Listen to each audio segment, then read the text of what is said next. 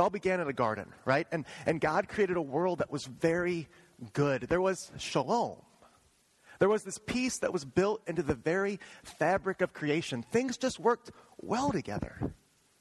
Relationships worked well together. Humanity had peaceful relationships with each other, with, with, with the rest of creation, and most importantly, with God. But pretty quickly, that all was lost. Pretty quickly, that, that peace, that shalom, was, was broken. Sin entered the picture, and some terrible, terrible things began to happen. We blamed each other for our mistakes. Br- brothers murdered brothers, and, and the close relationship that humanity enjoyed with God was gone. They, they lied to him, they hid from him. The, the world was broken. But the rest of the story, it shows how God deals with that brokenness, beginning with the call of Abraham. God did everything that he could to restore shalom to reconcile all things back to himself, to, to the point where he entered into our story. He took on flesh. He, he became a human being. And, and, that, and that redemptive work, it culminated on the cross with the death and resurrection of Jesus. At, at Calvary, Jesus defeated sin.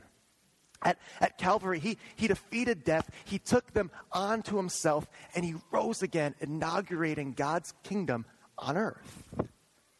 And he invites us, he invites his church to, to extend the boundaries of that kingdom, to participate in the ministry of reconciliation until one day, one day, heaven and earth will be brought together. Death will be cast away, and all the pain and the sorrow and the sickness in the world will be gone. Guys, that's the end of the narrative. That's, that's where we're headed. That's where this world is headed. That's the story of all stories. And it's fantastic.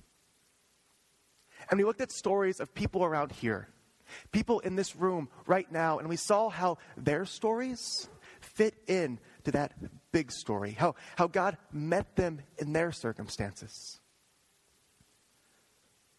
From the runaways lost and found to the people like Elijah that, that, that, that, that were just, they met the end of themselves and they felt like they couldn't go on any longer and they desperately needed to hear God's gentle whisper.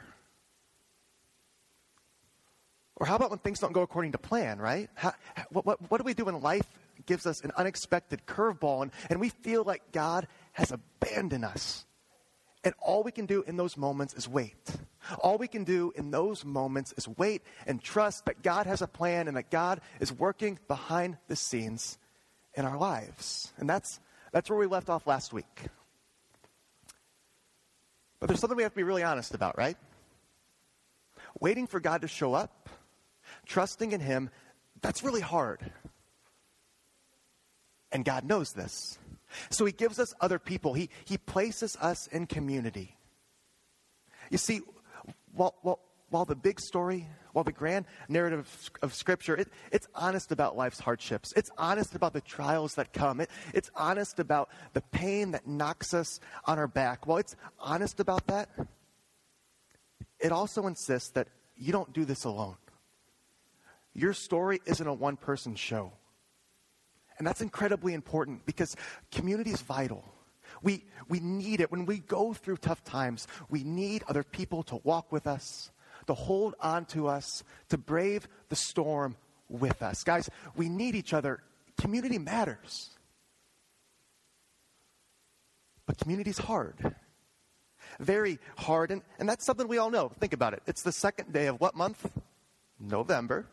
And what month comes after November? Yeah, you got this.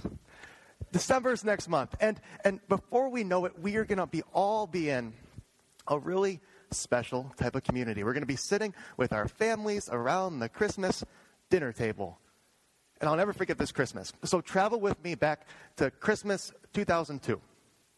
So pretty much picture me exactly how I look right now, and you'll have a fair representation of good good mental image of how I was back then. So, so it, it's, it's, it's 2002, and all eight horsemans were all gathered around the table, right? And I'm sitting there, and I'm getting hungry. I mean, I'm 13. I want to eat. I want food right now. And I am just sitting there like my stomach's growling. And I've been anticipating this dinner all day long.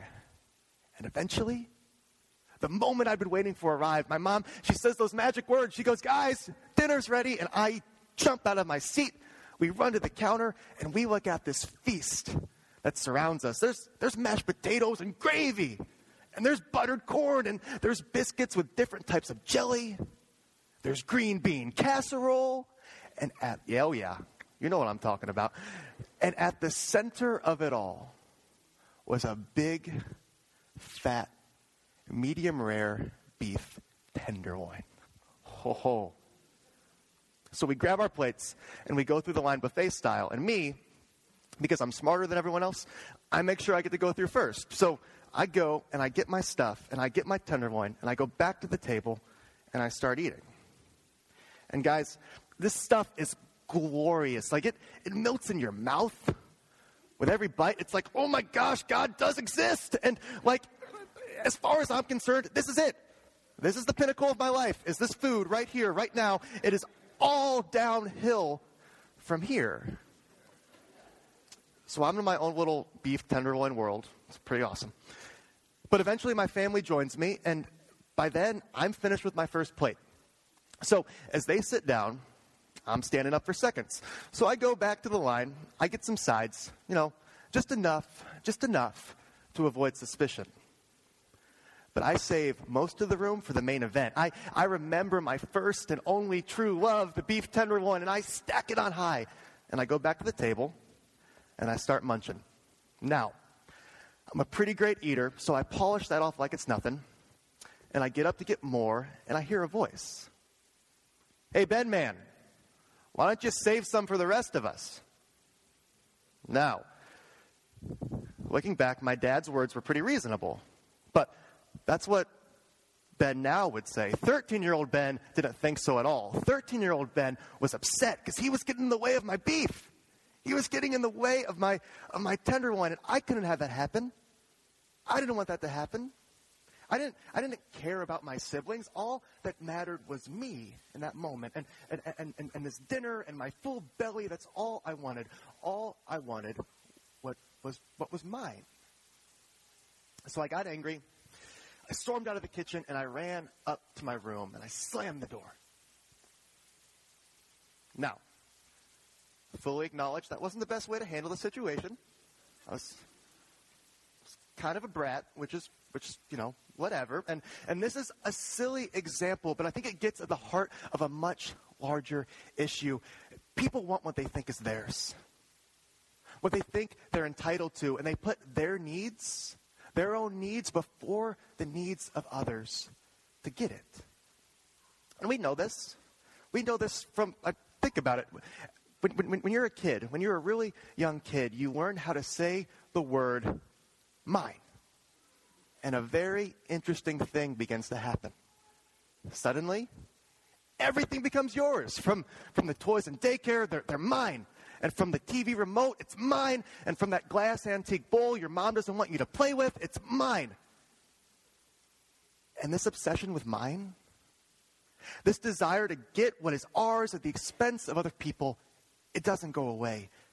At times we're selfish. At times we, we only care about ourselves. We try to make ourselves look good at the expense of others. We, we talk badly about people at school. We only care about our own personal success, our work. We, we lie to people.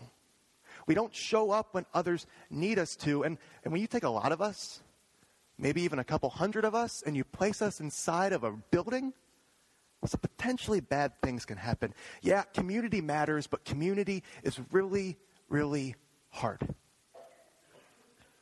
But here's a spoiler for you community's been hard for a really long time. Since like forever, people have always been obsessed with mine. They've always wanted to get what they want, and they've always fought because of it. But here's the good news the Bible, the, the story of all stories, it, it's honest about that. It, and it shows us how God meets us in that brokenness, how God pushes back against that tendency, and ultimately, how God builds and transforms our lives through community. So today we're going to take a look at a broken community. We're going to look at the churches in Rome and we're going to consider what Paul says to them. And we'll figure out why it matters for us. But first, I'm going to pray. So please bow your heads with me. Oh, Jesus, thank you that you're alive. Thank you that you're Lord, that you're Lord over this world, God. Thank you that your kingdom is here and you're actively involved in reconciling all things back to yourself. Lord, you're in the business of changing hearts. You're in the business of changing lives. So, God, right now, I ask you to do that. I ask you to show up big time. I want just just just have your way in this room. Speak to us with the, in the only way that you can, Lord. For you alone are glorified. God, thank you for cross, that cross. Thank you for just the grace that is ours. Thank you for your faithfulness that is always, always present, God.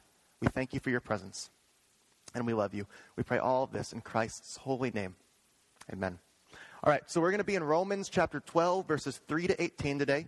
So the words will be there uh, behind me, and there's a Bible in front of you too. So read along with me.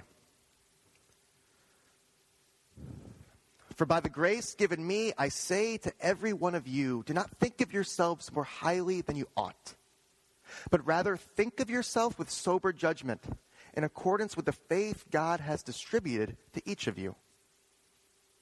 For just as each of us has one body with many members, and these members do not all have the same function, so in Christ we, though many, form one body.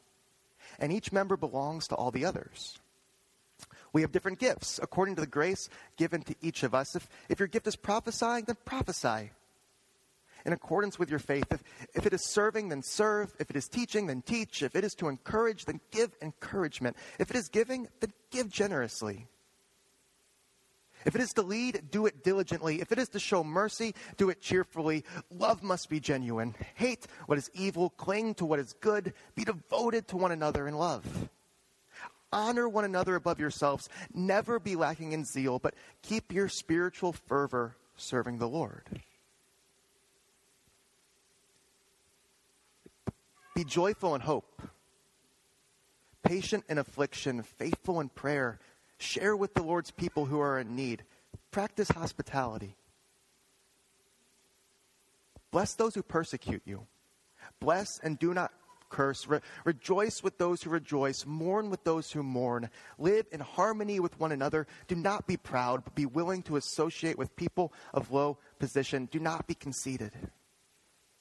Do not repay evil for evil. Be careful to do what is right in the eyes of everyone if it is possible, as far as it depends on you, live at peace with everyone. All right. So there's a whole lot here. And, and, and we're not going to cover it all today, and that's okay. But I think Paul's words get at the heart of something really important when we think about community.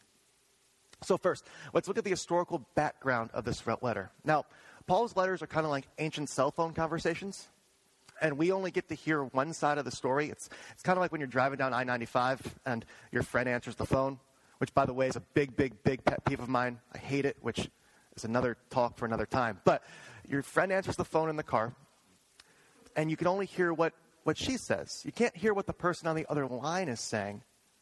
But still, you can pay attention to your friend's words, what your friend says, and put together the essential gist of their conversation. So let's look at what Paul says to the people and see if we can piece together what was happening to the churches in Rome.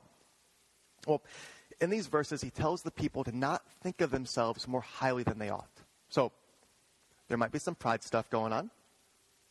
Paul lists several ways that people can serve in church, like teaching, prophesying, and giving. He emphasizes living in harmony and peacefully with all. So, so from Paul's end of the cell phone, it seems like he was dealing with people who were fighting. They were in conflict about how best to serve the church. They, they disagreed over the best ways to worship God, and both sides, both sides thought they were right. And we have some good historical data to, to figure out what was going on. In around 80, uh, AD 49, Claudius, who was the emperor of Rome, he, he exiled all the Jews from Rome. He, he kicked them out. He said they had to leave. So from that point on, only Gentile Christians worshiped in the churches. But everything changed in five years. Claudius died, Nero became emperor, and he welcomed the Jews back. So suddenly, you have Jewish Christians and Gentile Christians meeting together for worship. And, and that brought some difficulties. Because these, group, these, these two groups, they had some pretty conflicting ideas about, about how to worship. It's, it's, it's kind of like this. So, we're in the land of New Jersey, and we love football, right? Most of us, that's, that's a safe thing to say. And in this region, the NFC East reigns supreme. And within that, there are some pretty serious rivalries. One of those, the Philadelphia Eagles and the New York Giants. And both teams are great. One team might be better than the other one. I'm not going to say which right now, but, but, but both teams are great, and both teams have great fans. Fans that are passionate about football. Fans that love the sport. Uh, they just disagree about how best to enjoy the game. One team's pretty partial to Nick Foles, while the other team's loyalties lie with Eli Manning. They disagree about the attire that football fans wear. One team likes to wear green and white. For the other, the best colors are blue and red. For, for, for one team, the best fans hang out in Philadelphia, while the others love watching games in New York City. You have two types of fans that are passionate about the same game. They just disagree about how to be the best fan. And the followers of Jesus in Rome, these Jewish and Gentile believers, they were the same way. They, they were passionate about the gospel. They were passionate about Jesus' death and resurrection. For, for them, it changed everything. They were ready to die for Jesus. They were fully committed to the redemptive work that God was doing in the world. They were Christians. They just disagreed about how the best Christians acted. The Jewish Christians wanted to follow Torah. It, it wasn't essential, but it was still important. It was still a part of their, their, their tradition. It was a part of what they did. They, they just oh, they obeyed the food laws. They observed the special festivals and holy days. And they did it because it's what their parents did. And it's what their parents' parents did. They, they didn't want to let that go. And on the other side, you have the Gentile Christians. And they didn't see the point. They, they, they didn't do these things growing up. It wasn't their traditions. And these two groups these two Christian teams fought and they drew lines in the sand and they cared only about their specific side. And guys, this feud made the Eagles and Giants rivalry look like child's play. But this was the situation that Paul addressed that when he wrote. This was the broken community that he was talking to. And Paul, he gives us valuable insight into how we, broken people, do life together. First, for Paul, God's grace is the foundation of community. Listen again to verse 3. Paul writes, For by the grace given me, I say to every one of you. Guys, when we think about how to build community, this verse is essential because it begins with grace. Every aspect of Christianity begins with grace, and, and that includes community. Grace is the foundation. And when Paul talks about grace, he, he's always referencing, referencing the same event, the, the work of Jesus on the cross. And, and that's something that Paul talks about again and again and again in his letters. In the book of Philippians, he describes it like this He says that the all powerful God of the universe, the creator of all things, became a servant. Some translations say slave, which was the lowest position that a person could have in first century society and he died on a cross. He was crucified, which was the worst way someone could die in first century society. And he endured pain and ridicule and separation from God for us, for sinners. And that is the foundation and the center of our faith that God humbled himself to the point of death, that he was willing to restore the relationship that was lost in the garden, to restore shalom, to be near his people. And Paul makes it really clear that, because of this grace, because God humbled himself, we, like the Roman Christians before us, we need to humble ourselves. Grace makes us humble.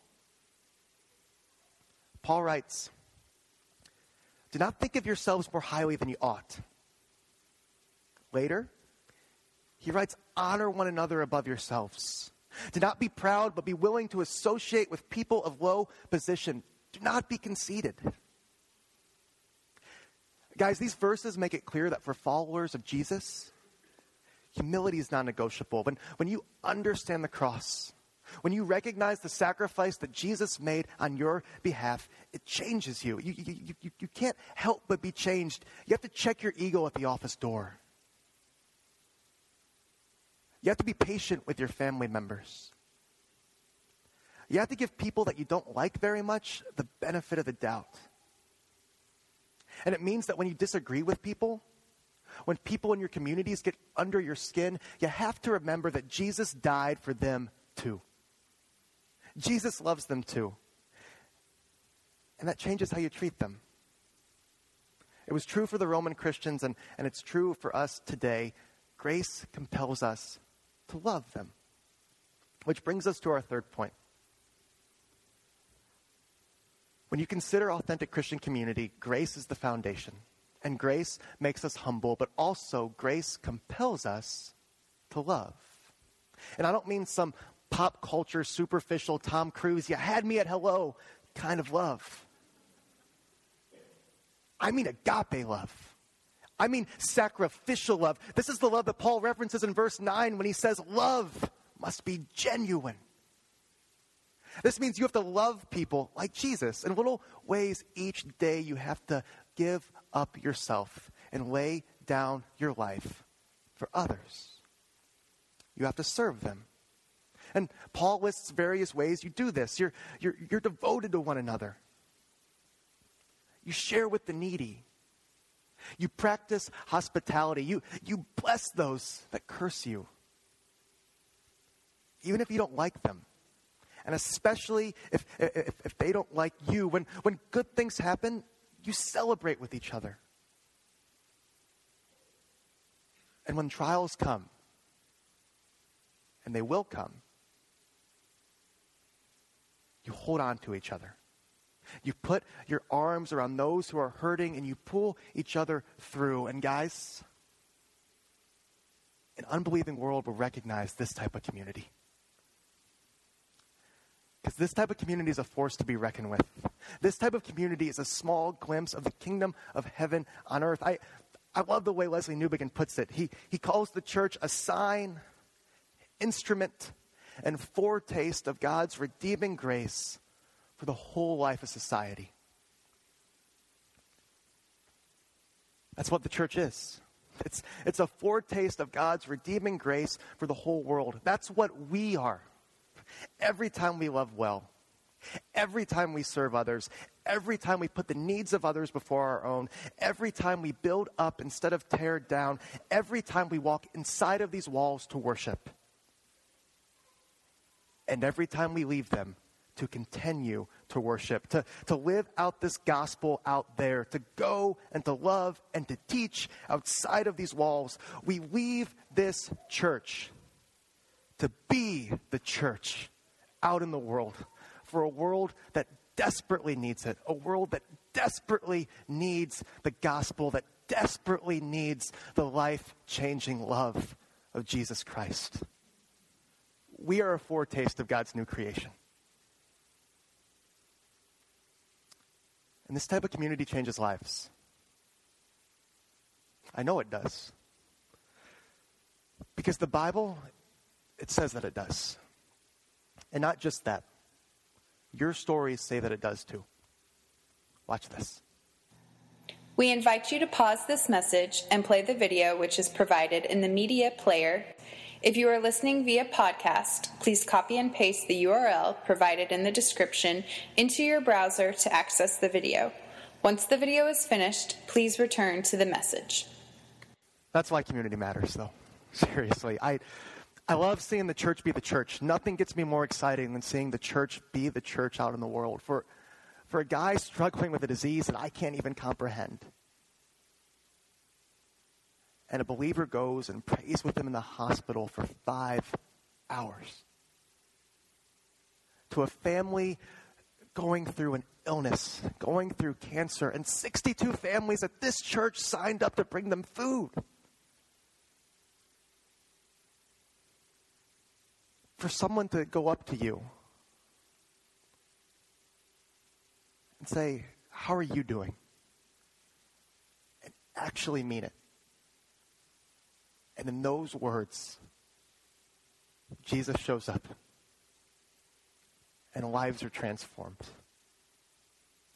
That's why community matters. Listen, I'm not, I'm, I'm not sure what you're going through. Life could be great. And if that's you, amen. That, that's fantastic. Can you do us a favor? Can you share those stories? Can you, can, can, can you share these moments when God is faithful and, and let us rejoice with you? Because that'll encourage us. And we need that encouragement because I'm sure that around this room, some of you are in the thick of it. Maybe you're in a valley. Maybe you're experiencing a sorrow that, that, that I don't know what it's like or can't comprehend it. But if that's you, if that's you today, know that you're loved. Know, know, know that PCC is a community that wants to, to hear from you, to help bear those burdens. Email Craig. Talk to the church staff. Talk to a member of the leadership team.